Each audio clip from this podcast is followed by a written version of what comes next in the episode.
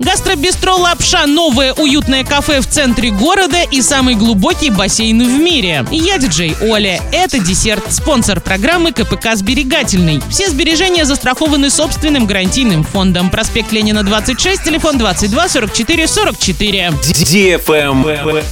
News. В Орске со стороны Нижней объездной дороги у входа в парк строителей возводят два кафе. Кафе планируют сделать идентичными. Одно из них выполнят из дерева, второе из металла материала. Планируется установить остановочный комплекс со стороны нижней дороги. А на посадочной площадке появится павильон для комфортного ожидания общественного транспорта. Здесь же мэрия предлагает жителям Орска прикупить старогородские пирожки. Два летних кафе на пляжной зоне уже работают. Для посетителей установили лежаки и душевые. В планах продолжить озеленять и благоустраивать зоны отдыха.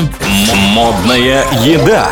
Гастробистро «Лапша» – новое уютное кафе в центре города на проспекте Мира, 17. В меню представлены блюда из лапши и не только стран Азии, Европы, Америки, а также кофе на вынос, десерты. Большие порции по честным ценам. Не вешаем лапшу на уши, мы ей кормим. Travel Guide. Самый глубокий бассейн в мире открылся в Дубае. Его глубина составляет 60 метров. Он создан в первую очередь для дайверов и напоминает затонувший город. Бассейн под названием Deep Dive Дубай наполнен 14 миллионами литров пресной воды температурой плюс плюс 30. Чтобы увидеть все интересные места, скрывающиеся на дне, придется сделать несколько погружений. Под водой бассейн оснащен 56 видеокамерами, следящими за безопасностью дайверов. Для спутников-аквалангистов, которые не готовы отправиться в подводное путешествие, предусмотрен ресторан с панорамными окнами, откуда видно погружающихся. Для широкой публики бассейн откроют в конце